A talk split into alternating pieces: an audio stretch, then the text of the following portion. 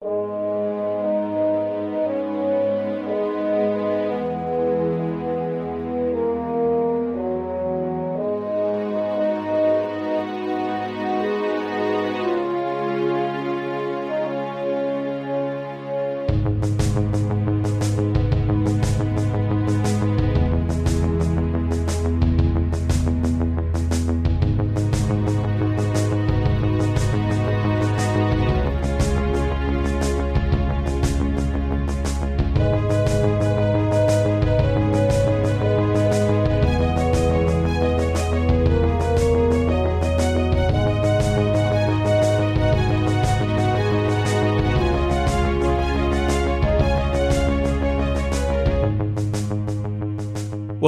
and welcome to the JLA cast, a podcast in which we revisit Grant Morrison's legendary run on JLA, arguably the greatest superhero comic ever written, one issue at a time.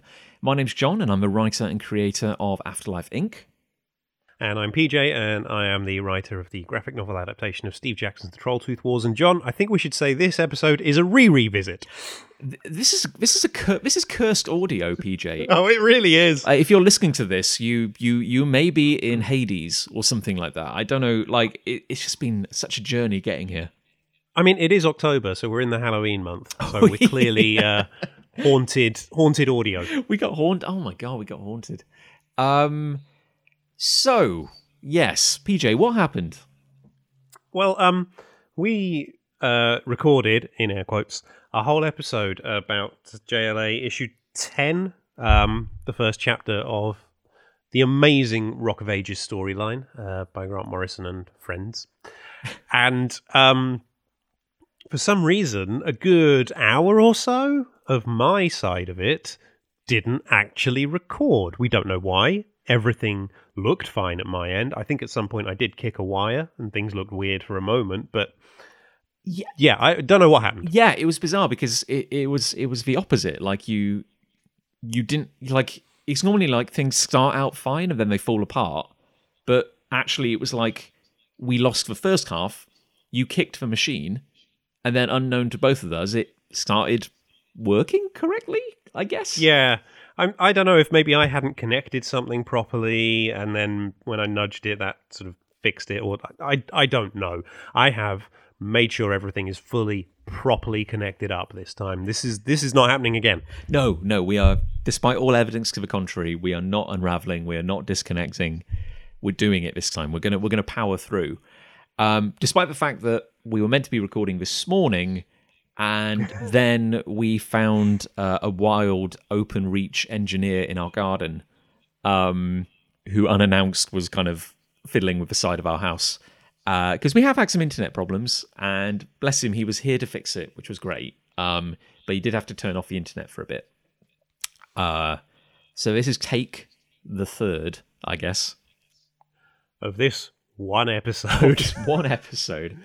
But this is the thing. Rock of Ages is um my personal favorite storyline in the whole of the Morrison run on uh, on JLA, and us talking about it was going to be too good for the world, and the world is trying to stop us putting it out there because nothing can ever be this good again. Um, and I, I guess one kind of uh, hidden, you know, kind of like the the silver lining to this cloud is well, as as we've already discussed, PJ, and I guess we'll just have to explain it again. Um, this is a bit of a weird issue in itself, Yes, in that it's kind of part one of Rock of Ages. It's also kind of a prequel. The version in the graphic no- the graphic novel version we're reading includes a prologue, which was actually previously an epilogue to the previous story, and it has a weird tie-in to events which will not be referenced at all in the coming story. Yeah, basically, it's um the so the funny thing about this trade is um yeah the front cover first of all you get a nice shot of the league uh on the front. Superman and Batman in the back which I quite like. So the rest of the league Aquaman front and center then Flash and Green Lantern and then J'onn and Wonder Woman. And uh you also get the roll call in the book, which takes you through the members of the League, including Aztec and Green Arrow, who didn't make the cover, which is a shame. Um, and then the villains in the book as well. What is weird is that Wonder Woman's on the cover and has an entry in the uh, roll call because Wonder Woman's dead. She was killed by Neron. Uh, yeah, Wonder, yeah, Wonder Woman's, uh, yeah, super dead, super dead. Um, that was in the pages of her own book, wasn't it? It was, and I- I've never actually read the story, so I don't know the details of how she dies. I know that she's killed by Neron, but effectively, I believe um, Zeus doesn't let her go to the underworld. He he basically raises her up to Mount Olympus, and she becomes the goddess of truth. Yes, uh, and that was um, that was at the hands of that was John Byrne, was it not? I think. He yeah he was he was definitely writing Wonder Woman at this point. Um, got more to say about that, but that's for later. Well, indeed. Well, I think we could we could we maybe kind of touch on that very briefly now. In that there is an event happening, kind of simultaneously, or about to happen in the world of DC, happen, in the yeah. world of DC Comics, uh, called Genesis. Yeah. and Genesis is not part of the JLA continuity. We we're not we weren't going to really touch on it. Um, we're certainly not going to be reading it as an issue. But PJ, you've done a bit of research for this episode because uh, it's it's an unavoidable tie-in to this episode.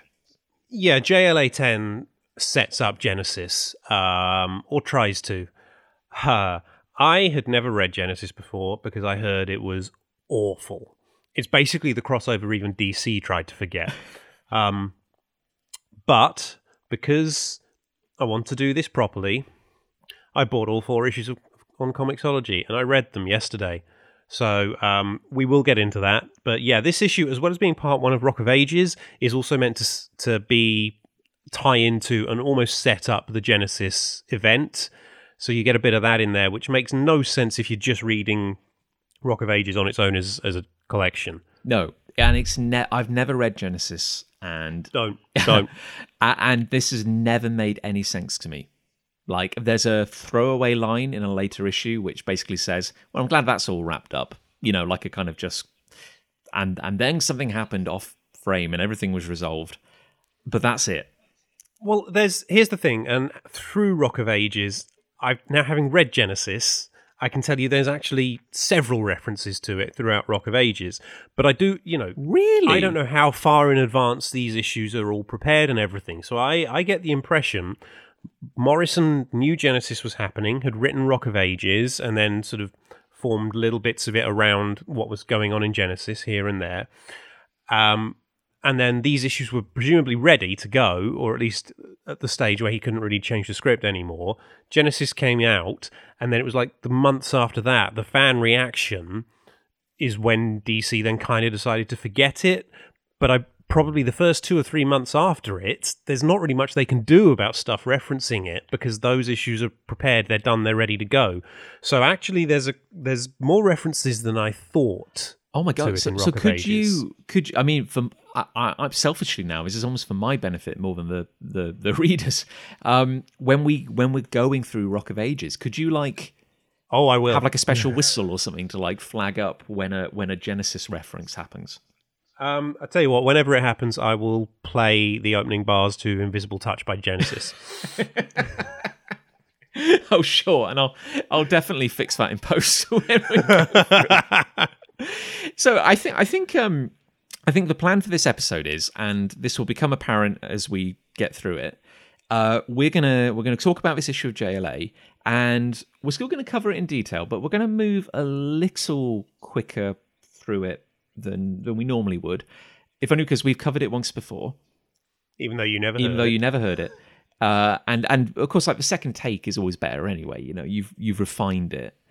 Um, and then I think we're gonna have a brief little discussion about Genesis at the end of the episode. If that sounds. I'm going to tell you a story. oh my god, I, I'm. This is like story time with PJ. I'm so I can't wait. This is gonna be so exciting. Oh, believe me, there there are things I'm going to tell you about Genesis that are going to anger you, Jon. I know this to be a fact. Well, I mean, I've I'm, I'm strapped up to. Uh, I've got my pulse being read here by the machine. Um, yeah, pretty pretty calm. I have a I have a notoriously low pulse, so yeah, I'm pretty chill right now, PJ. So we'll keep an eye on those on those figures throughout the episode. Um, so with with all this kind of prefixing and you know footnotes and all this all these disclaimers, are we ready to dive in? Yes, we are. And we start with a prologue, uh, which, if you're reading along with us, um, if you're reading in trade form, it will be two pages at the very front of your book. If you've been reading the individual issues, you've already read this because it was actually the last two pages of JLA issue 9. Yes. So yeah, it's weird. What can we say? I I don't know why they did that, but there we go. Because, yeah, I, I don't know either. Editorial. Woohoo. Uh, but yeah, so um, this is a a prologue, and we are high above the earth, um, in I guess you could say a sinister space base kind of thing, a satellite, if you will. That is how I would describe it. Being a being a man of science. Yeah, I am a scientist if I pretend sometimes. Uh, yeah, so we are high above the earth in a in a kind of spooky, sinister, evil geniusy kind of kind of orbiting lab, and um, there is a star orbital lab going by. That's STAR, which PJ stands for. Oh, man. you've had you've had a whole week to revisit this. yeah, but I forgot that you'd be testing me on it, so I didn't revise. uh, just name a member of a hyperclan, and I'll let you off. Protex. Protex is great. Uh, okay, so a star orbital lab is uh, complaining that there's nothing here. There is absolutely no large orbiting body, and anyone who says otherwise must have been smoking something they shouldn't have. Uh, however, there definitely is a big orbiting thing, and there are some sinister figures on board it. So they've all been drawn, and these two pages are by Oscar Jimenez, who did issue nine, not by Howard Porter, who's going to do the rest of what we're covering today. Um, but they they're all in shadow, so it's hard to make them out. But it's obvious who a couple of them are. So you've got well, let's face it, pale face, big grin, suit, flower. That's the Joker. Uh, I mean, it could be PJ. We honestly can't say with any certainty. I can. I'm trying to think of. I'm desperately trying to think of one of DC's many, many rip-off Joker characters, and I was going to say, is it the the smiling man or the laughing man who briefly appeared in the short-lived New Fifty Two Static Shock series? Question mark. I didn't read it, so I couldn't Nobody, nobody did. It was killed by editorial. Um, Right. terrible shame. Uh, but yeah, it's, it might be the Joker. Uh, and then one of them is a bald man. So let's just go with Lex Luthor. Oh, PJ, and there's a woman, There's a woman. Could be anyone. the woman on the team. Because every team needs one. The- Except the JLA at the moment, because when Wonder Woman died, they were like, no, we've got, you know, we've just recruited Aztec and Green Arrow. We can't go recruiting anyone else. So it's all men. It's a it's a real super sausage fest at the moment. It's it's all white men except for J'onn, who's green. Um, and on well, speaking of green, uh, speaking of, uh, on board this kind of um, spooky spooky space lab, which is lit in sinister green tones, uh, the bald man uh, basically tells everyone to, uh, you know, get ready, stations please, uh, and he tells everyone to. I don't know. He says something weird. He goes like, "Okay, there's the on switch for your headsets can be located in the chin strap. Try to keep the death toll to a minimum."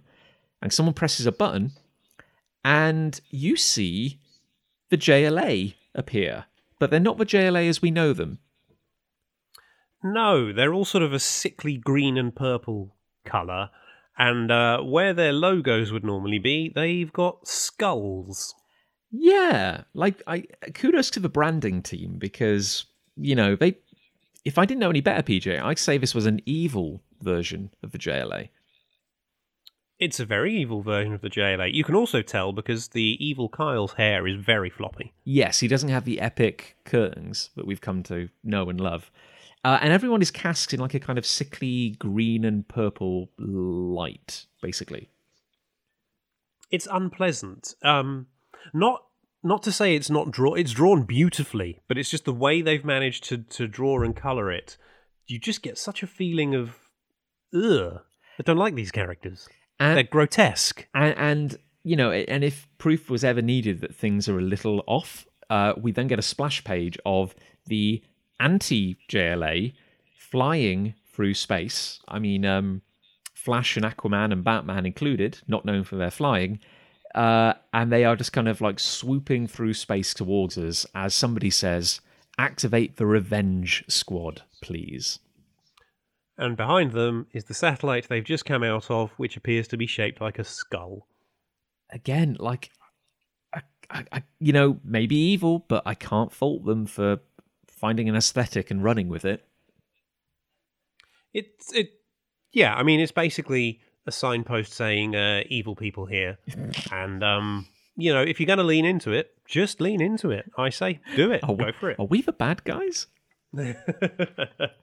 Okay, so um, but spinning on from that prologue, um, well, we have a spoilerific uh, kind of roll call, as you uh, as you put it, PJ. Um, do you want to skip past that and get straight into the issue? Yeah, because uh, there are things that the front of the book gives you that if you were reading this on a month to month basis, you wouldn't have seen coming. And so we're not going to tell you what those things are. We're just going to cut straight to the opening page of JLA issue 10 now. where we are in Star City, uh, the home of Green Arrow, I would say. Yes. the previous yeah, Green Arrow. Oliver, Oliver Queen's home base. Uh, it is a uh, a a calm day, a calm morning. Everyone's just going about their business, and suddenly, laser purple laser beams bringing death from on high start raining down on the city, uh, killing people. Yeah, you get um, a guy just being vaporized. You you see, it's very um Dalek esque. If you've seen Doctor Who, when they get shot by that, you suddenly see the skeleton, and that's what happens to this dude. His his top half is suddenly just skeleton, and then buildings are being brought down, cars are exploding, there's rubble everywhere. It's very very quickly become a horrific war zone. Uh, we have the obligatory close up of a teddy bear in scorched ruins, which is shorthand for bad things are happening. Um, and a voice goes, All the good you have done, we will undo. All the lives you have saved, we will destroy. All that you stand for, we will mock and trample in the dirks. And as we turn the page, we hear, That's unless you want to try to stop us. And we see the evil league atop a building. It's in a lovely double page spread, just just one image over the two pages, beautiful double splash. And um, Batman's got an evil Batplane, or sorry, evil Batman has got an evil Batplane, uh, and they're all all of the league really uh, seem to be crackling with this purple energy, and um, they look angry. Yeah, definitely sinister. Um, and I have to say, I kind of feel this is a better introduction to them than the prologue. Yeah, I think I I don't. It's a thing. I know that in when they at this point when they were releasing trades, it wasn't necessarily expected that people would be buying all of them. Whereas I know the, these days it would they're numbered, aren't they? So the first release is number one, but these ones don't have numbers on the spines. It's just you're buying a, a story or a collection of stories. Um, so in a way, I get why they probably wouldn't want to end a trade on a cliffhanger uh, back in the '90s, because to end American Dreams with that two-page introduction to the Revenge Squad would be strange. Um, That's a very good point, PJ. I had assumed that, yeah, you'd get that kind of collector's mentality, but yeah, it's a fair point. uh, but at the same time, you're right. This is a better introduction to the Revenge Squad for the beginning of Rock of Ages. So Because we have no idea what's going on. Like we have no idea, Yeah. like who, like who the heck are the this? Why are the JLA killing people? But But we also on this page get the title, which is again where things get confusing because the cover bills it as Rock of Ages Part 1, and then here it says Rock of Ages Prologue, Genesis, and Revelations. So they've snuck the word Genesis in there as well. yeah. Oh, that's well, mm, PJ. That's that's a very good point. In, in, interesting. Yeah, I'd never really thought about that, but yes, I can I can hear the opening chords of that song you said playing. It's like, oh, reference. I get it. Well, because also I imagine when when we if we flick to the cover gallery, this the cover image of this issue is just a pose of the evil JLA mirroring the JLA from Secret Files and Origins one that would have come out this same month. Um, but there's no logo or anything if you flip back in the trade collection. I imagine when you bought the actual book, it had something on the front cover to say as well that it was a Genesis tie-in. Oh god, yeah, it'd be like Prelude to Genesis or something like that. Yeah, But, yeah. Um, there we go. I've just, I've just got the shadow of Genesis kind of like looming over me. Like I, I'm personally, I just can't wait to hear your, your, t- your tales of distant lands. Um, but as we turn the page, we are suddenly uh, on board the Watchtower. On board, uh, up on the Watchtower. It's not a ship. Um, and we have our newest member of the league, Aztec, uh, and he's watching these terrible events unfold uh, on a screen. Yeah, and uh, so he's seeing what's going on in Star City, but he's also detected something else, and he's trying to get J'onn's attention, but J'onn's busy. So Aztec tries to repeat himself, and J'onn quite snarkily says, I have super hearing, Aztec. There's no need to repeat yourself. Yeah, I can hear like cells dividing. Like I, I, I heard you. Um, and interestingly, this is our first glimpse at the JLA monitor womb, which will be um, a recurring architectural feature of of um, future issues. Yeah, it's basically the place where one or two members of the league can just sort of sit and keep an eye to make sure there's nothing going on that needs the interference of the entire Justice League. So the things that they can't deal with in their solo books. And it's a nice touch that it is uh, apparently fueled by uh, white Martian technology, which the League kind of uh, adopted, shall we say. Well, you know, they had all those white Martian ships just sitting there after they mind wiped all the white Martians, so they might as well make use of them. And John John knows how to use them, so that's that's something.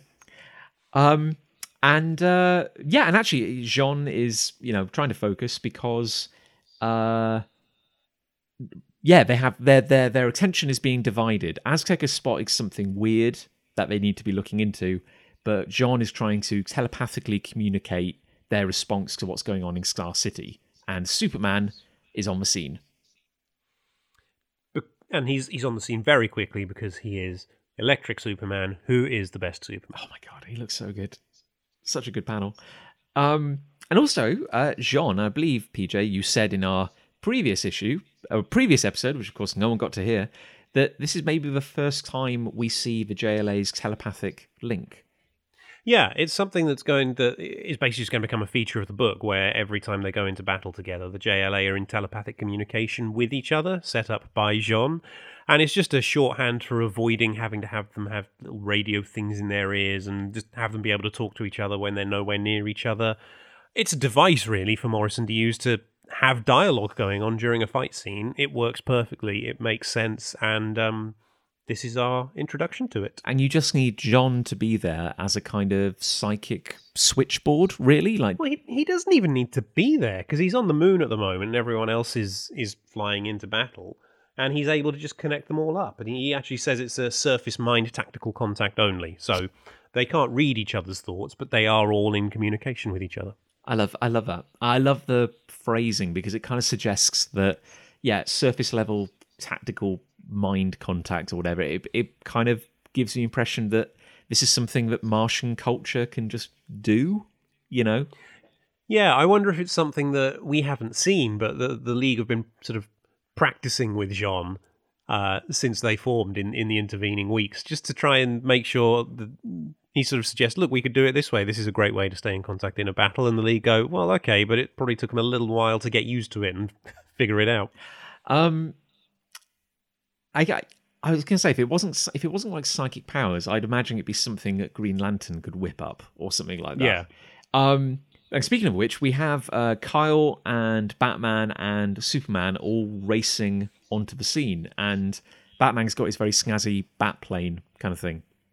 The good bat plane. Yeah, Not the evil Batplane. Not the evil bat plane, which is actually, come to think of it, quite convenient that the evil version of Batman is using the exact same model of spooky bat plane. Given how many bat planes Batman has, yeah. I guess it's so Porter didn't get confused and only had to draw the one model. I think so. I think that's how it probably works. but it's quite like. Uh, Uh, but yeah, you go. You oh, oh, thank you. Peter. That's right. I was just going to say uh, Batman's packing some heat. Basically, I was going to say it's quite a chunky bat Yes. plane. It's got missiles. And It is. It's tooled. Up. It's tooled up. because no guns, but you know, Missiles. air to surface missiles are absolutely fine. Um, Non-lethal air-to-surface missiles. Uh, but uh, Kyle is is worried because he's basically saying like, "Hey, like it's good to have you in my head. Like it's cool we're all here, but like, hey, we are like short on staff right now. Like Wonder Woman's dead, Flash is apparently injured. Like we are." We don't have the manpower, and this doesn't really feel like the JLA right now. yeah. Now, Flash being injured, we don't. We're not sure Yeah, where that comes in. Um, I don't know what was going on in Flash's solo book at this point. I don't know if he'd been injured in that, or if they are referring to injuries he sustained in the battle with the Key in uh, the last issue of JLA. Mhm. Um, but Flash is injured and not here, uh, and that's. I'm gonna, just going to say now that's going to be forgotten very quickly. he's fine in Genesis. He's fine in the next issue of JLA. So I think it was just a way to not have him in this issue and have the league not be at full strength. I mean, he does. He does. Ha- let PJ. He does have a hyper metabolism. You know, Yeah, all right. he's gonna he's gonna get better pretty quickly. Um, yeah, and, and Batman basically goes like, okay, like Batman's like, look, enough talk. Kind of just focus. Um, I'll handle the bat plane. Let's nip this in the bud. And Kyle's still a bit like, but I mean, there's only three of us. And J'onn basically says, stop thinking at me and go to work, Green Lantern. There are five of us on site. And I love that. Stop thinking at me. Uh, J'onn is snarky in this issue. Do you think it's like it's an additional strain on him? Maybe that's why he's a little kind of short tempered because he's like, I, look, for God's sake, I'm having to like root so much of your inane thoughts through my brain. Please just do the damn mean- job. Uh, yeah, I mean, we we both love Kyle, but I can imagine for someone like J'onn, who's, who's who tries to be a very calm, sedate guy, whereas Kyle's imagination is always firing off. I imagine for someone like J'onn, having that in his head could be tricky.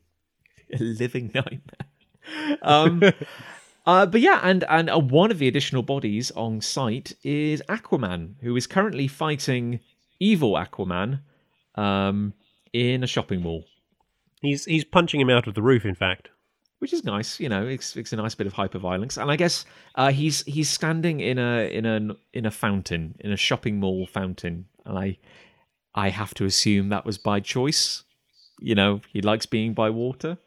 well, he's he's stronger in the water, isn't he? It's Is he on actually? dry land. though? He's not. Yeah, he is. That's part of his powers. That he he's not. I think it's it's something that 'cause obviously people always compare Aquaman and Submariner, um, but Aquaman is not as extreme. Like if Submariner is out of water for too long, he he starts to go crazy and then die. Aquaman is okay, but he is stronger if he is in the water. Right. Good. So as long as he's moist, he's Yeah, he's he's he's generally okay. yeah. Just just wet him slightly with a sponge and he'll be good. Um, do you think it works if he gets sweaty? That is an excellent question. Can he get? don't know. Can he get sweaty? What? What we need is a sequence of Aquaman doing an exercise routine, and then we'll find out a if he sweats and b if uh, if then he's stronger. Yeah, you see, if you'd asked me, like, does comic Aquaman sweat, I might wonder no. But you can bet your bottom dollar that Jason Momoa sweats. Oh yeah, I think he glistens. Like he's never not just got like a sheen of of um, man soup all over him. yeah, man soup. man soup. Yeah. Well, on that lovely image, let's move to the fifth member of the league on site, Uh, which is Connor Hawke, which is a Green Arrow. The new, our, our, well, I was going to say our newest member, but no, no, our, our penultimately newest member.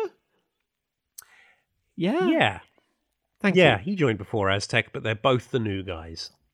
And poor Green Arrow, who is a man who's quite good with a bow and arrow, is having to do something about evil Flash.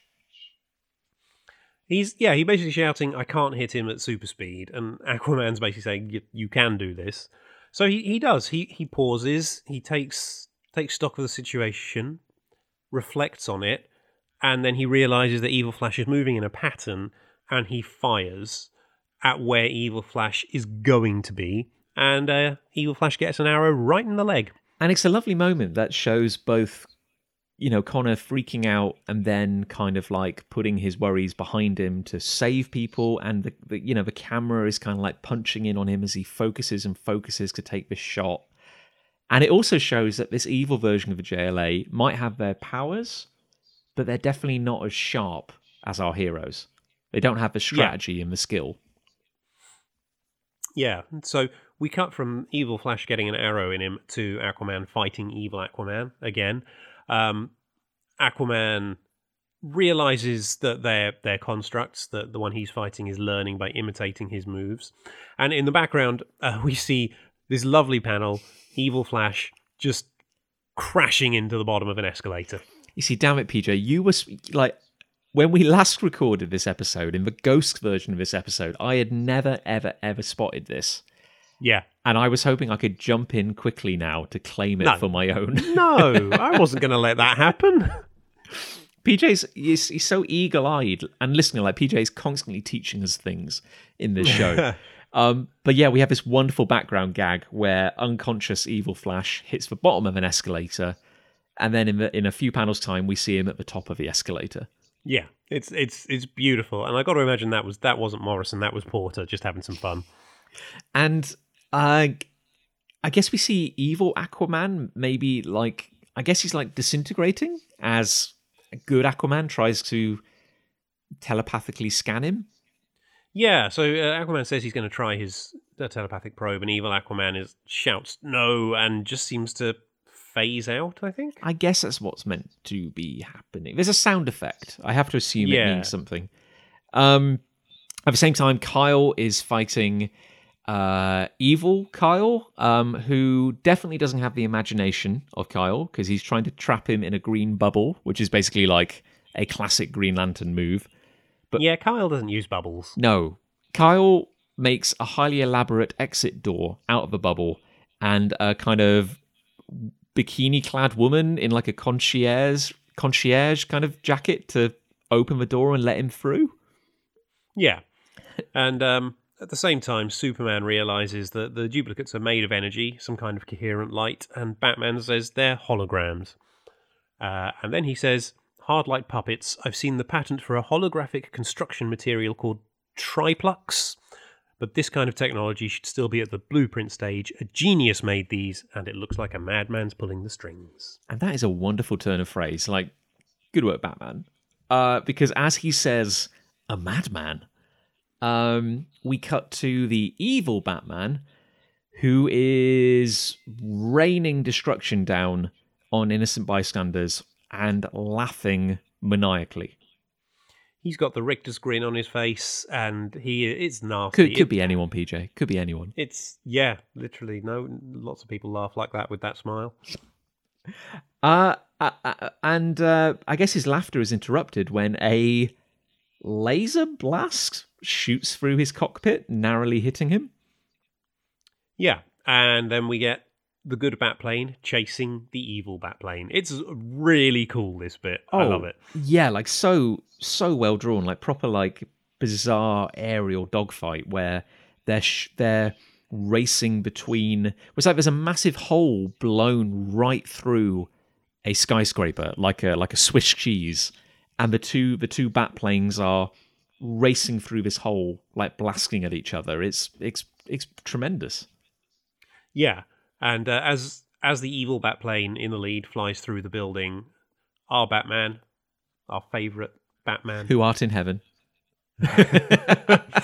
basically is he's he's he's pressing buttons and he's saying he's he's going to target lasers. He's doing all this fancy doodad stuff, but effectively, as they fly out of the building, he shoots down the evil Batplane. Uh, yes, and again, Batman not not big on guns, not big on killing. However, is very big on lasering evil holograms to death because he's like, Well, I think he, he he's like, this isn't a living person. I can just shoot it down. and he's like, finally, I can I can fulfill my bloodlust. and we get this incredibly bizarre and amazing panel where the evil, slightly purple bat plane smashes into the ground, and explodes into a swarm of Yeah. miniature bat planes, which start Yeah. swooping through the air like birds. Then we cut to the uh, the evil satellite, presumably, Presumably, where someone who looks very much like it's probably the Joker like it might is might screaming in pain. potentially be the Joker. He's he's screaming in pain. Someone else is because they, they're all wearing this funky headgear with cables coming out of the top, connecting upwards above them.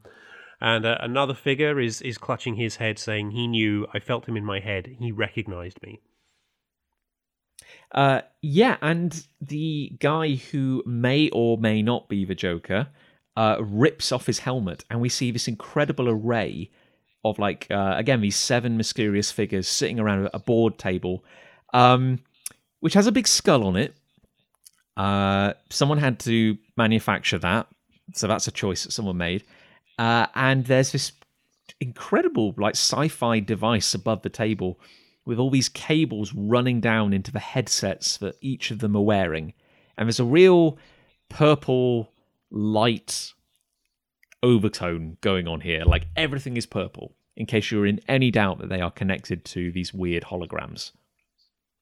I think that's because that uh, you know, if you're going to have evil light, you can't really have black light, so it has to be purple. That's about as close as you can get. Yes.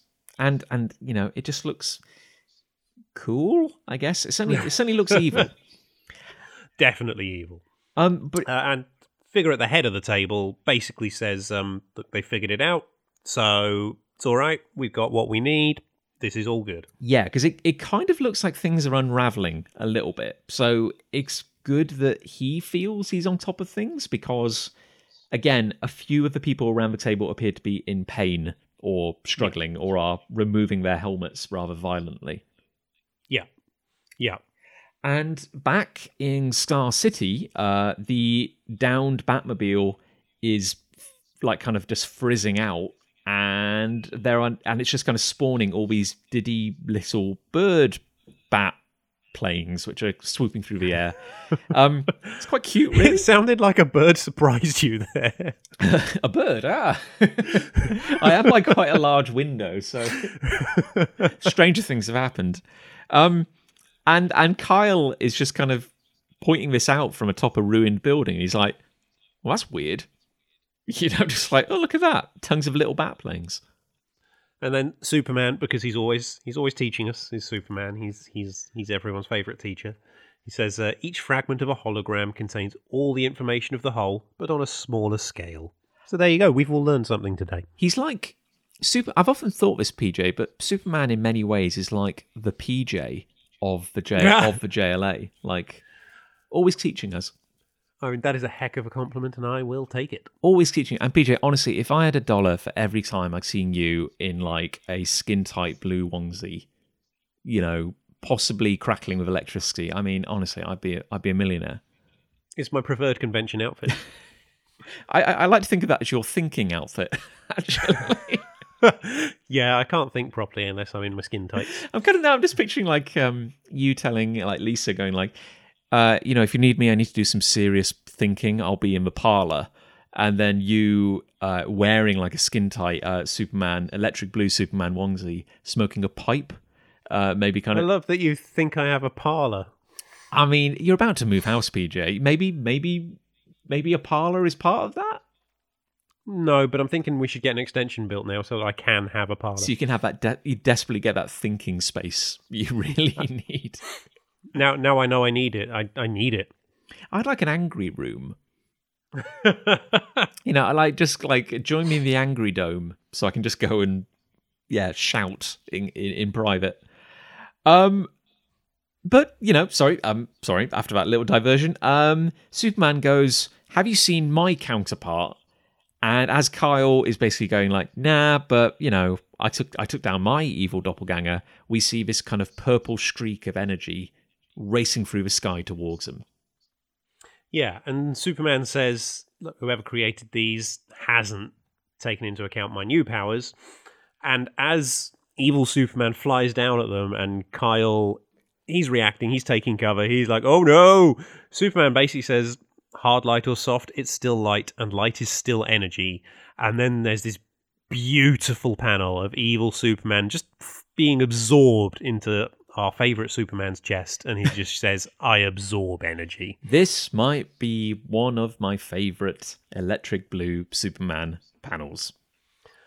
I think if it wasn't for those two moments in American Dreams, uh, the the stopping the moon from falling to Earth, and then the wrestling the angel. Yeah. Um, oh, yeah, know, those this would those, be the one every those little remembers. moments. Yeah. um, it's very cool, and again, like another sign of Morrison just having fun with these sciency powers that Superman has now. And I don't know, like maybe just reading like an issue of New Scientist, like every now and then. Like you don't need a, de- Yeah. a degree to come up with some fun stuff here. but also just the, the surroundings, what's going on around Superman. You've got Kyle taking cover in the background, but then there's a huge explosion of energy coming out of Superman's chest, and you get the massive boom sound effect. You can imagine this was this was quite of a violent reaction, uh, and then the purple streak behind evil Superman as he flies down. There's Kirby crackle in the air. It's it's glorious. It is an absolute joy. And I've got to say, like, Howard Porter doing some amazing work on these pages. Like, Yeah. this is among some of my favorite of his work on the series, actually. Like, it's really, really tight at this point. Um, and things are not looking good for the Evil League. In fact, most of them have been taken down. There's only a couple remaining. And Yeah, we see Connor having a really bad day yet again. Yeah, he's run out of the mall that he took down Evil Flash in and leading a group of other people out there and saying everybody head for the and then he gets struck in the back by a purple energy blast fired by Evil J'onn, which rips apart his quiver. Yeah, and he's now lying on the tarmac, smoke pouring off his quiver, and he's desperately reaching for his arrows, which are kind of like scattered all around him, as evil Wonder Woman and evil J'onn just kind of like rocket down towards him like like missiles. And uh, one bystander who's very close to him just stands there going, "Help him! Somebody help him!" It's like you're right mean, there, man. you- you could yeah, you could you could just pass him an arrow. That's Uh, but then Kyle to the rescue and showing again a creative flair, races down and creates a, a green energy arrow, which instantly appears in Connor's kind of bow. And he just lets rip, and it's this beautiful panel of this green energy arrow shooting upwards, and then suddenly exploding into hundreds of arrows, like a, a, a, a, volley of arrows. It's, it's amazing. And they just tear the hell out of these two evil leaguers. Well, he says on the previous page that he used a plasma spike to fritz out evil Green Lantern. So I imagine that's what he's done here. These many arrows are all little plasma spikes that strike the evil league, and they just just before they reach Connor, they just fizzle out of existence. And on that note, the it's it's done, PJ. The threat is over. They've saved the day. Yeah, And Batman Yeah. congratulates Kyle on his on on quick thinking, and Kyle is actually like a little taken aback. He goes like, "What? I mean, oh, um, thanks. I mean, uh, thanks." yeah. I think I think it, it probably does take a lot to get Batman to give you a compliment if you're on the league. So it is a big deal, especially for Kyle because he knows that. It's probably the first compliment Batman's given him that I can think of. Yes. Uh, In many ways, like, and I think it takes a lot of the leaguers a while to realize this. It seems like the biggest compliment Batman can ever pay you is simply just to put up with your presence. yeah. Like, Batman just would not bother to spend time with you or trust you in battle if he didn't think highly of you. So, like, Kyle may not even realize it, but I think kind of Batman does think higher of him than he than he, he may be aware. Yeah. Yeah, but Kyle needs to be told. And so when he is, he's very grateful and a little surprised. But PJ, but PJ, we cut suddenly to the JLA watchtower and back into the monitor room. I'm skimming this page. It's like Aztec says there's an energy wave. J'onn is like, okay, I'm going to fly out. J'onn takes a Martian jump ship and flies away, takes his normal form, and goes to look at the energy wave. we'll skip that. We're getting to it. Okay, um, but yeah, the only things you need to know right now are bullet points. There is a energy wave coming towards Earth, seemingly from all directions. Is that it? So, yeah, back to Star City. Okay, ignore it. Back to Star City. Uh, and we, Connor is angry. He's he's basically shouting that it's pointless, it's stupid. Look at all the devastation, the deaths. He's he's annoyed and he's he's reacting to it. And Batman just uh, gives him a little points at him and says to the League with a smile on his face, "Remind you of anyone?" Uh, yeah, and uh, you know, I hadn't really uh, twigged at this, but the the Leaguers are having like a little, you know, a little chuckle that like, uh, oh, Connor is just like his dad, and his dad is was forever pissed off at the failings of the league, and every time they fell short. Um, so you got like a little smile on Batman's face, you got a little smile on uh, Aquaman's face. At the same time, they are surrounded by traumatized people.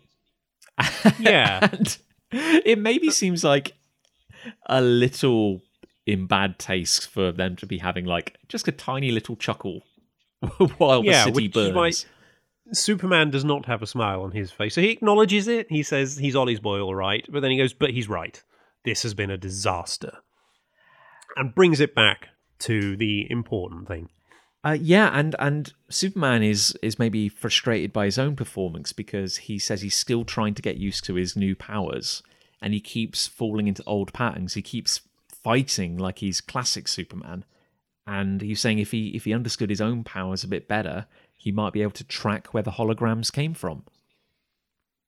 And Aquaman says there was something familiar about the mind he touched. Uh, but then Kyle comes back and says, look, there's no sign of any of the bad guys. Aztec's running a scan. J'onn's gone into space for some reason. And the Superman says, yeah, telepathic link, remember? I guess the fun thing about this is we are seeing a league which is a little off its A game. Like they are, they've responded to a threat a little too slowly. People have died. They've lost some of their members.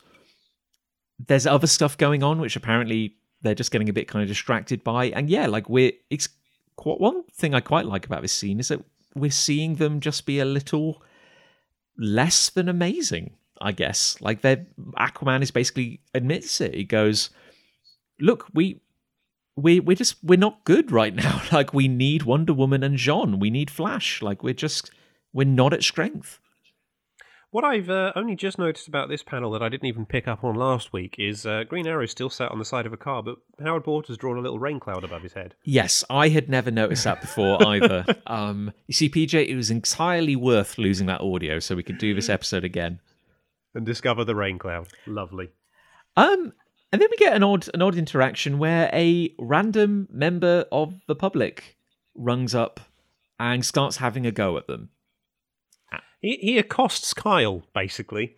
Um, he's like, you know, these people here are going to be traumatized and what? You're just going to go back to the moon?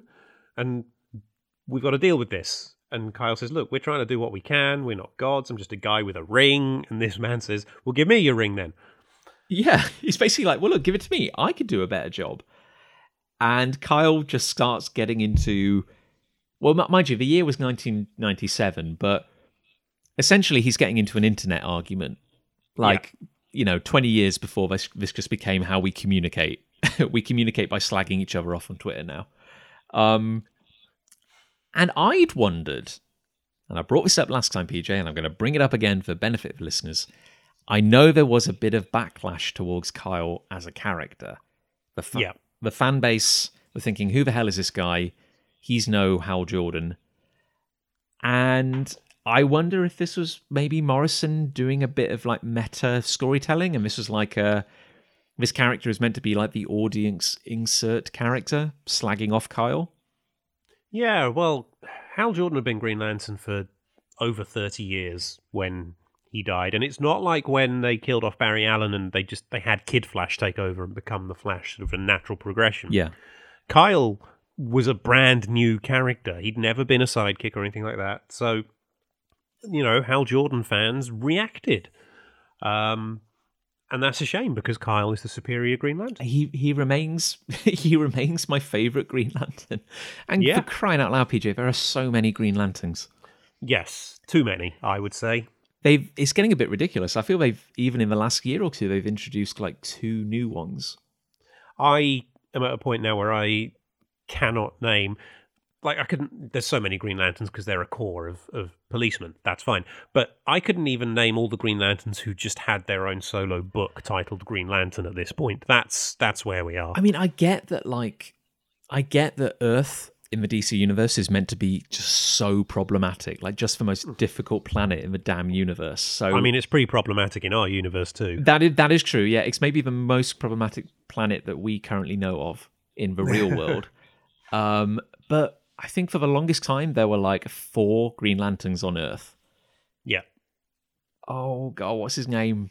The first Green Lantern is it Alan Alan Scott. Scott? Yes, Alan It was Scott. Alan Scott, Hal Jordan, John Stewart, Guy Gardner, Kyle Rayner, Yes, and and that was enough. That was enough. Maybe yeah, that was that was already getting to be like quite a few. And now I think there's like seven or eight, like all connected with Earth. Um but anyway, yeah, so poor Kyle is getting chewed out a bit here.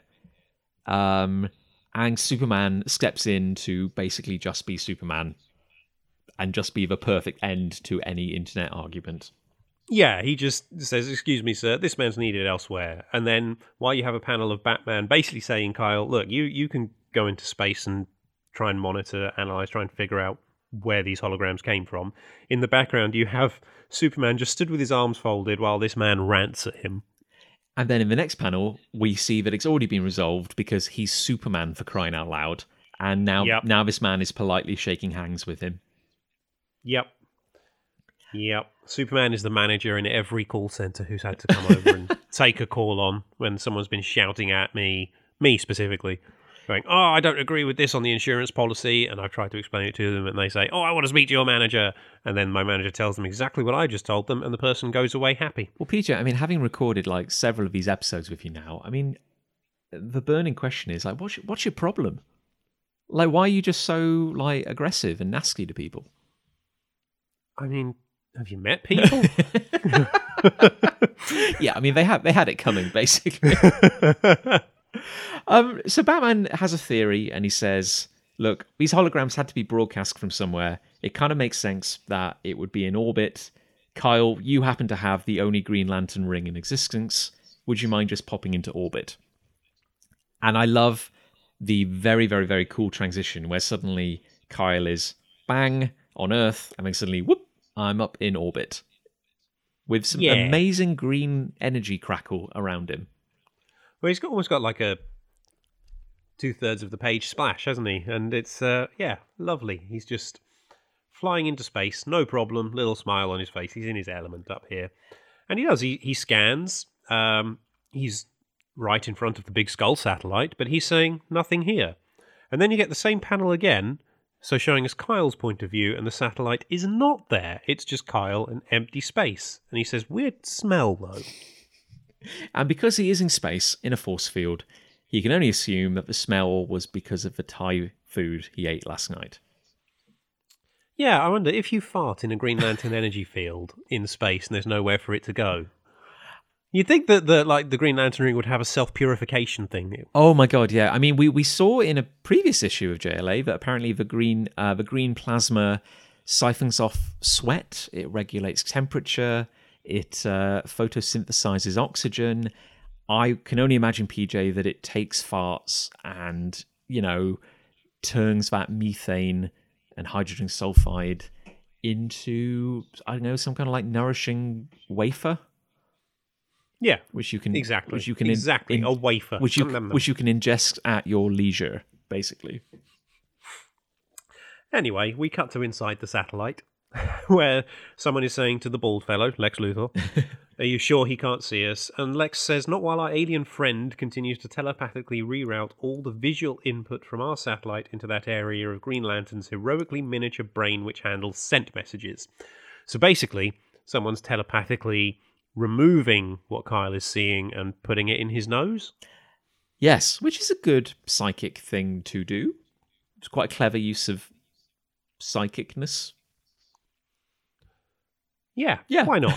Why not? Yeah, again, just a little creative flair. Um, and Luthor goes, "Oh, I mean, it's it's probably Luthor. You know, it, I could, mean, it could be It- anyone. it is. It's Luthor. Oh, PJ, spoilers. Uh, he goes, he couldn't see us if we stood an inch from his nose and waved a banner in his face. Dot, dot, dot. Turn the page.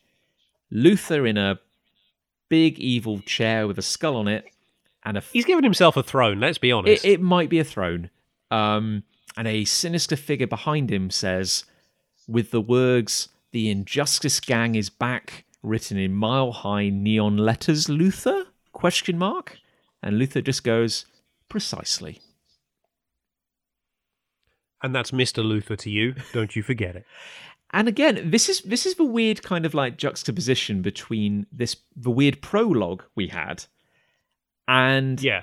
and how the I guess the Injustice Gang are presented in this issue because this issue is very much trying to have some mystique as to who they might be. Yeah, and I mean, again, the Joker is obvious. He's there's the smile. You can see the purple gloves here. I guess the other two, if you're not so familiar with the DC universe, because you do only get like a shadow, the shadowy shape of one of them with the shape of his helmet and his collar and some kind of weird trident he's holding, and then another person sort of crackling with energy. Uh, the other side, and I guess if you don't know the DCU, you might not know who these are. I certainly didn't first time I read it. I hadn't come across these characters before. No, um, I have to say I'm a bit of a sucker for, well, you know, the superhero tropes. It's like it's an inevitability that, you know, uh, what's that, like the Pride and Prejudice thing, like a, a a man in possession of a good fortune must be in want of a wife. A a superhero team, seven issues into their new run, must be in want of an evil team to fight. And I I I love like oh oh oh the shadows are gathering. Who's going to be on the anti league? It's that really just ticks all my boxes basically. It's it's brilliant. It's one of those things that because it's also usually villains that appear in the in the hero's solo books, and just seeing them team up like a villain villains from different characters' books turning up and teaming up together is always. I mean, it's like when you get you're reading a Batman book and Lex Luthor shows up as a bad guy in that, and you're like, oh, oh, this is new. Batman's fighting Lex Luthor. That doesn't normally happen. So when you do get all those villains together, it feels special. Yes, like um and and yeah, and I guess if you were reading and thinking like, okay, so we've got like an uh, an evil version of the league, you could probably start to make these educated guesses as to who might be on the team. Um Yeah. again, some of that will have to wait for now. Uh but we do see the the evil league, the revenge squad holograms now back in like storage tanks or like tubes for lack of a better word Yeah, and uh, one of the members of the Injustice Gang, we only see his hand, so that they're downloading the tactical information on the JLA into the computers. So they, they're basically downloading from the holograms what they've experienced during their fight with the League. And then he also says, well, why don't we just kill Green Lantern while he's, he's right there? Yeah i mean short term criminal thinking. He's like look let's just let's just take one of them out now. We could i have a i have a snub nosed revolver in my hand. I could probably kill him right now.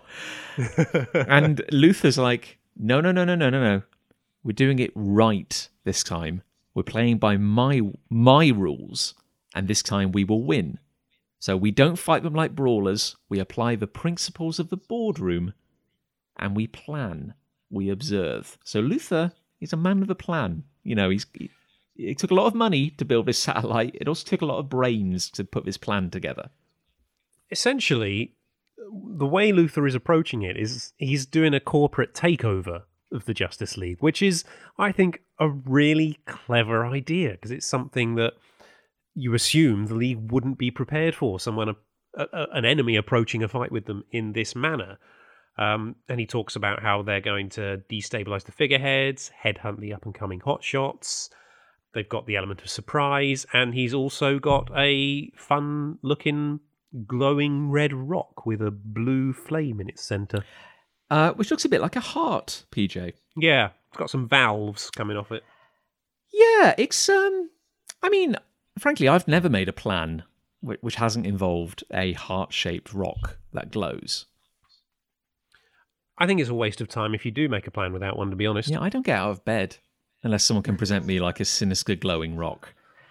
Uh, but yeah, um, Luthor, with this sinister glowing rock in his hand, just says, "Prepare for the corporate takeover of the Justice League," which is a hell of a hell of a setup. I've got to say. It is. It really is. And then we cut to J'onn flying his spaceship. He finds the energy and starts crying. And Okay, no, depressed. PJ, come on, just we can we can get through this. Just give us just give us the facts. Uh, like what's happening? So J'onn arrives, uh, and he says he doesn't know what it is, but it's moving faster than he expected. He's broadcasting a visual image, and then he goes quiet. And um, Superman's trying to reach him telepathically, but J'onn doesn't respond at first. And they're getting some static, and then J'onn just says, "I can't think. I can't open fully. Can't let you feel what I'm feeling. No hope. No sense of meaning. We're all so alone. It's terrible. So terrible. It's coming." And we turn from that sinister, sinister proclamation. We turn the page to see the League back at ground level in Star City, just posing basically as J'onn says it's heading directly towards Earth. And this is a moment that we mentioned on the version you're not going to hear. We're going to mention again because it makes no sense. Not, not a lick of the sense. league on this page is Batman, Aquaman, Green Lantern, Superman, and Aztec. Aztec, who was in the monitor womb of the Watchtower. Where's Green Arrow? Where's Green? Why have they replaced Green Arrow with Aztec on this page? why couldn't they have at most like it say aztec got a quick shuttle down to earth no he teleported he teleported um why couldn't you just have six people on this page like Well, I mean, maybe it was the shift change because don't they always have? They, they they sort of say we've always got to have someone on monitor duty. So maybe the shift change happened. Ah. and Green Arrow was next up. But at least show it. Otherwise, it's just confusing. it doesn't make a lot of sense to be honest um uh, again a a a a strange end to again a strange issue but has some amazing amazing bits in it do you think that's fair Yeah, I think so. Yeah, I think the fight between the League and the Evil League is superb. Every moment in that is brilliant. Whether it's Green Arrow shooting Evil Flash and then Evil Flash slowly moving up the escalator, Aquaman fighting his counterpart, Superman absorbing his, the battle between the bat planes. It's all amazing. well again because it's it's a it's a trope isn't it? It's a cliche like the the you know your heroes fight an evil version of themselves. And again here quite literally they're they're duplicates they're absolute copies. And yet it's done in a really creative way. Kind of like luther said like they're not just brawling they're not just punching the crap out of each other. Morrison is finding some very creative ways of them to use their powers I would say this issue is one of the most fun examples of that trope. It's definitely when you read it, you're just enjoying it, you go along with it and just have fun. It's so good.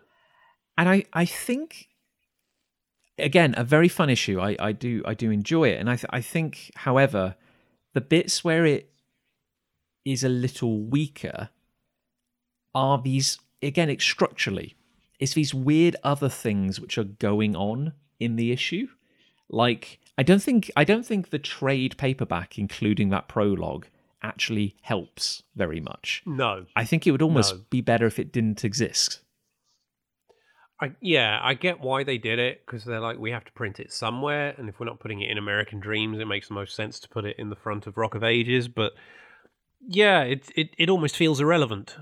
It does, and I think oddly enough, it actually works against the reveal of the Evil League.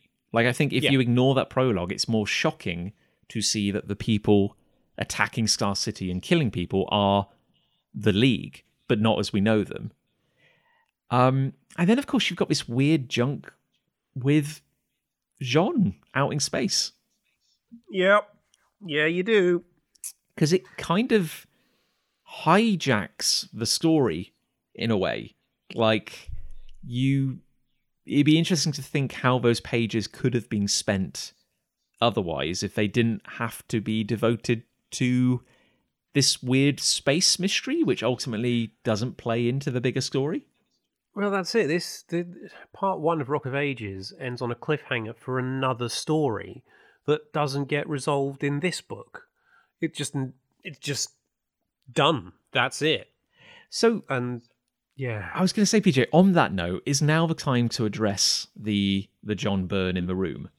oh god. Okay, Genesis. Here we go. So, Strap in. First of all, I will tell you that you would think that cliffhanger there for from JLA issue 10 would be the big lead in what's going to happen next. Nope. Nope, it's not. Basically, you have one moment in like issue 2 of Genesis where J'onn goes, "Oh, so that's what the energy wave I encountered in space that made me cry was." That's it. What, really? That is the only reference to the events of JLA 10. Yeah. That's it. So what? So so based on that logic, like J'onn comes home, Yep, just flies home. and then they're like, "Oh, that was weird," and then Yep. someone goes, "Oh yeah, that that thing you saw, which seemed like it was about to spring into some big kind of like epic, inciting, inciting incident. Um, that's not part of it at all." Well, it is, but it's the way they deal with that, the way J'onn encountered it. It just it's a throwaway thing. So effectively, Genesis opens with heroes and villains losing their powers or their powers fluctuating in and out. Um, heroes without powers just lose their faith in themselves a bit. And Okay. so it turns out that Earth has been passed by a thing called the God Wave. Now, what it, the God Wave is, is again, they try to tie it into Jack Kirby's Fourth World, and Ooh, sir. Really badly. So I have I have a question. yeah, I've heard about the God Wave before in my extensive research of the DC universe. Was this the first introduction of it? Uh, I'm not sure to be Hmm. honest. I don't know if maybe it refers to a couple of different things. Um, but in this case, this version of the God Wave, uh, when the world that was there before, which they refer to as the second world, exploded, the power from that explosion radiated through space, through the whole universe as the God Wave. Hmm. And everything it touched as it radiated out sort of sowed the spark of divinity, and every world it touched, that's where gods would then appear on that world. Yes. Um, Because and then so it then starts to come back it hits the edge of the universe and comes back and is then able to start seeding everyone who has superpowers gets their powers from it the god wave is the speed force the god wave is where the green lantern power battery draws its power from basically it's responsible for everyone in the dc universe and that is an idea that i think is absolutely terrible that's quite a game changing kind of story development to drop Yeah. in the mid 90s.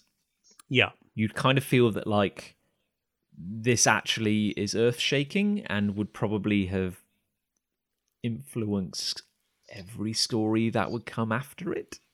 Yep.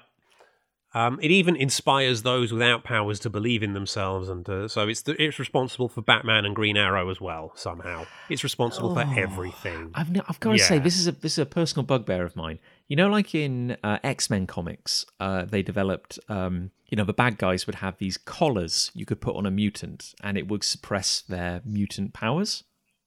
Yeah, And I was like, okay, I can buy that because in the X Men universe, um, all mutants' powers come from the same thing. They have the X gene. So I'd be Yeah. like, okay, so it, theoretically, you could make a thing which would suppress a mutant's power. It's always bugged me when uh, a bad guy or an agency or a some kind of universe just has a generic power suppressing device yep, because I'm like, there is a world of difference between Kyle Rayner having a power ring, um, you know, Wally having access to the Speed Force, and Superman just being a Kryptonian. Like, Yep. why would one device influence, or, or shall we say, a wave? Why would one thing influence all No. their powers? you don't understand, John. It's because they're demigods, huh? That's it. It made them demigods. That's what it says in the book. So bloody stupid. Um, So now the God Wave is passing over everything for a third time Right. Okay. Right. as it heads back towards the source wall, where it's going to go behind the source wall and do something nebulous and never really explained because the book is so badly written. Because Um, I'd heard that again, PJ. Correct me if I'm wrong, but when Jack Kirby was working on like the new Gods stuff, that's referred to as the fourth world, isn't it? Yeah. So New Genesis and Apocalypse, the two planets, yeah, are collectively referred to as the fourth world. Is that correct? yeah. And I'd heard that Jack Kirby just called it the fourth world because he thought it sounded cool. Yeah. Now, wasn't like the God wave later retcon to be some kind of explanation as to why it's the fourth wave? Uh, the fourth world. I'm. It might be. I'm not hundred percent sure. To be honest, it doesn't. Re- Basic Genesis is so badly written that it's all really confusing. Nothing makes any sense in it. Right. Um, for some reason, Darkseid sends a fleet of ships to Earth, and then the League have to, and the other heroes have to fight that. But then they go to the Source Wall because the God Wave's going in there, and then it turns out Darkseid isn't the bad guy. Ares is, but he's only in it for like two pages, and then everyone believes in themselves, and then suddenly everything's fine, and Darkseid is trapped in the Source Wall. Right. That's it. That's the story of Genesis. Okay. They took f- now. It's to get into more nitty gritty. It's so badly written. Like John Byrne, there's way too many captions in it to start with because he's trying to do the narration in a really portentous, grand, like epic style, and it just comes across like as if a child was trying to write in an epic way. Can I, can I, uh, having not read the book, PJ, can I make a wild guess that Yep. with all this talk of gogs and demigods and faith and Genesis and whatnot, does this book contain religious overtones or undertones? um, no, not really. Oh, really? No, uh, is that? And I mean, there's a big thing about like believing in yourself. I was wondering if like, because that just seems to be a shorthand for me. To me, that you get very often in stories where like, if you want something to feel epic and momentous, you start kind of just tapping into this vaguely kind of like biblical, god-like world worldview sort of thing. Look, I'll give you. This isn't going to be verbatim because I'm. I've I've deleted the comics off my iPad. I'm not reading, and I'm not downloading it just for this. But like the story, effectively opens with a flash sequence in Keystone, and it says, "Welcome to this city. This city is Keystone. It is called Keystone for it is in the center, but it is also the key to the beginning of our story. It's like that sort of thing, and it's like, oh, Oh. shut up, John. just shut up."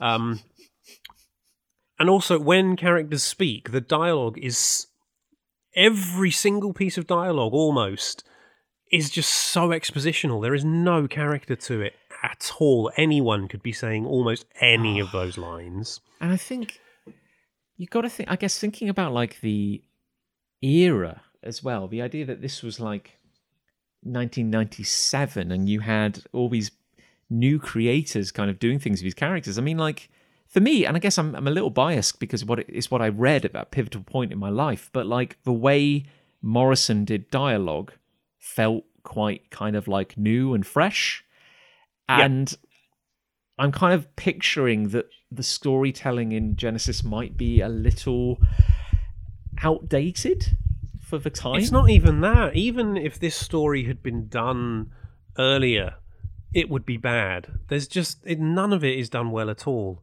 It's not even that Chris Claremont thing where he tries to put too much dialogue on the page because at least when yeah, 70s and 80s X-Men there was there's a lot to read, but you still get differences in the characters. You can still Yeah. tell who's speaking for the most part. There's none of that here. It's it every piece of dialogue is exposition. And I think you should say that, like, obviously this is John Byrne on art duties, but um, Chris Claremont on, and John Byrne on that 70s run of X Men, uh, absolutely fantastic. Well, even John Byrne did some good writing in the 80s on Fantastic Four, Alpha Flight, Superman, um, the post crisis Superman, where he was the one responsible for everything we sort of knew about Superman to be true in the modern era as part of the the reboot post Crisis. That was John Byrne, Mm-hmm. and those books are quite are good. They're good to read, but this is just awful. And I'll tell you something else. It fundamentally gets Superman wrong. Interesting. Um, obviously he's energy superman at this point but we have seen superman as energy superman do some amazing things. Um yes he says he's still trying to fight with his old powers so he's not quite used to it but we know that energy superman is basically as strong as old superman. He's just got a different skill set to work with within that. Yes. there are lots of moments in Genesis where Superman says, If I had my old powers, I could handle this alone, but with these new powers, I can't. I don't know what to do. And it's like, Really? No, that's wrong. That does sound a little bit like, again, and certainly as you said, like if John Byrne has worked on Superman before, that does feel a little like throwing your toys out of out of the pram a bit. Like, Yeah. you ruined my Superman. Yeah, of. it's like the, when the fleet arrives, he's like, "Oh, with my old powers, I could fight these ships on my own, but I can't now." And it's like, "Yeah, you could, you quite easily could." And if Morrison were writing you, you would. And I guess interesting. It's interesting that both what from what you're saying, Peter, the Genesis story features Darkseid, and then of course Rock of Ages. Not not really a spoiler. He's on the cover. Also features Darkseid, and Yeah, possibly I think one of the greatest depictions of Darkseid ever in Rock Oh, of he's Ages. a wuss. He's a wuss in this. He's pointless. He doesn't have any of the flair or the edge that Darkseid's supposed to have. And I got to be honest, it's not helped by the art. Um, the art is by Ron Wagner, um, who I know I've read other things by, and they, he's been good. He's he's done some good work, but this book is not. It doesn't look good. Darkseid, I think, is the best example of this. He looks weedy. Mm. He looks small and not threatening at all, and it's just. Um, Well, like, I- and again, I know I'm getting ahead of myself, but I honestly think that Howard Porter's work on what's coming up in Rock of Ages is some of the best. Well, again, best written and I think best artistic depiction of Darkseid to me. Like, I still go back to Rock of Ages and think this is why Darkseid is terrifying. Yeah. Yeah. There's a moment in Genesis where they're trying to put a team together to go beyond the source wall and try and fight something there. And they're like, well, everyone's plow- powers are in flux. And I was there going, well, they were at the beginning of issue one, but you haven't actually shown that at all since everyone's been fine. And they go, so let's all just draw straws to see who goes. And I'm like, no. Really? Yeah. Wow. Green Lantern creates straws, some of which are shorter than others, and they draw them to decide who goes. And it means that heavy hitters like Superman don't go. And I'm like, no, you would take Superman for that.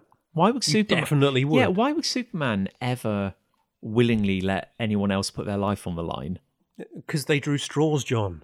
Again, again, yeah, yeah. No, it's a very, very Superman thing to do. Um, what, Peter? What, what, what is the, what is the fallout of Genesis? Like, So there are some things that did um, stick. So I know Darkseid was in the source wall for a while in the DCU, and that happens at the end of Genesis. So that's something they kept. Also, when Genesis is happening, it was at a time in the comics where um, New Genesis and Apocalypse was were merged into one planet, and it was sort of split down the middle okay, uh, Genesis split them apart again. But I think those are the only two things um, that stuck. Everything because one of the things that, and it may not have happened because it's a very poorly done book, so I may be making this up. But I think at the end of the story, uh, the High Father of New Genesis is dead.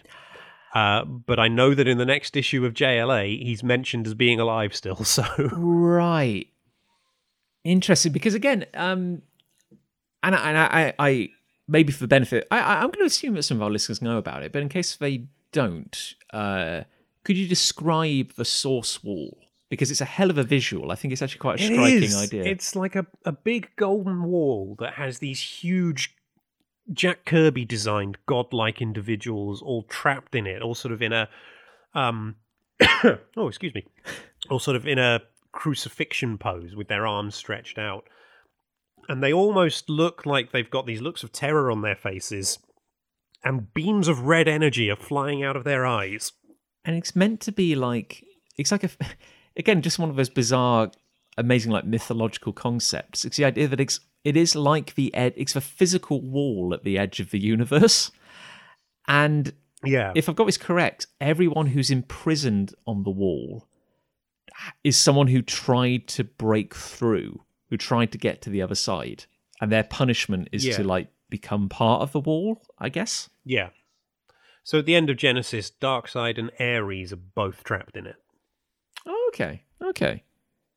Um, Because he threw, I think he threw Ares in. Oh, Ares is the real villain for like a page, only because he was writing Wonder Woman at the time. right. I guess. I guess, yeah. It's interesting. Um, I was hoping there'd be something more shocking or, No, I, I guess, kind of game changing. But you're saying it's that, a mess. It's just everything about it is one of the worst comics I've ever read. and you're saying that DC just kind of quietly swept it under the rug as years went by. Yes. Yeah, I think after fan reaction was so bad, and I can see why, they just decided it never happened.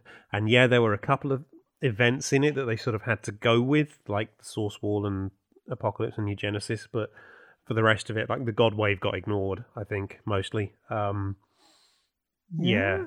and and then I'm just- I'm kind of assuming that at the end of it, all the heroes just they go, oh, I'm feeling better now, and all their powers Yeah. kind of just start working. basically. Basically. Okay. Like there's this whole involved sequence of Huntress, Robin, and Catwoman basically trying to fight some criminals in Gotham, and then they're all on the roof going, "Oh, but I've lost faith in myself. I can't do it." And then at the end, they're like, "Oh, I've got my faith back. I'll go fight these criminals." Oh, it's Wait, that's so that is so that just doesn't make any sense. Like it's it's like the sort the, the the Genesis wave would have to have it would have to like be uh, conscious and intelligent and actually just picking the people that it chooses to depower. So Yeah. it's like electricity still works. You know, you know, microwaves and, and other white goods are still going to function in your kitchen. Well, but apparently, Robin can't kick someone. Yeah, one of the people it does say is not affected, and, and this is one of the few things he tries to explain, is um, Supergirl.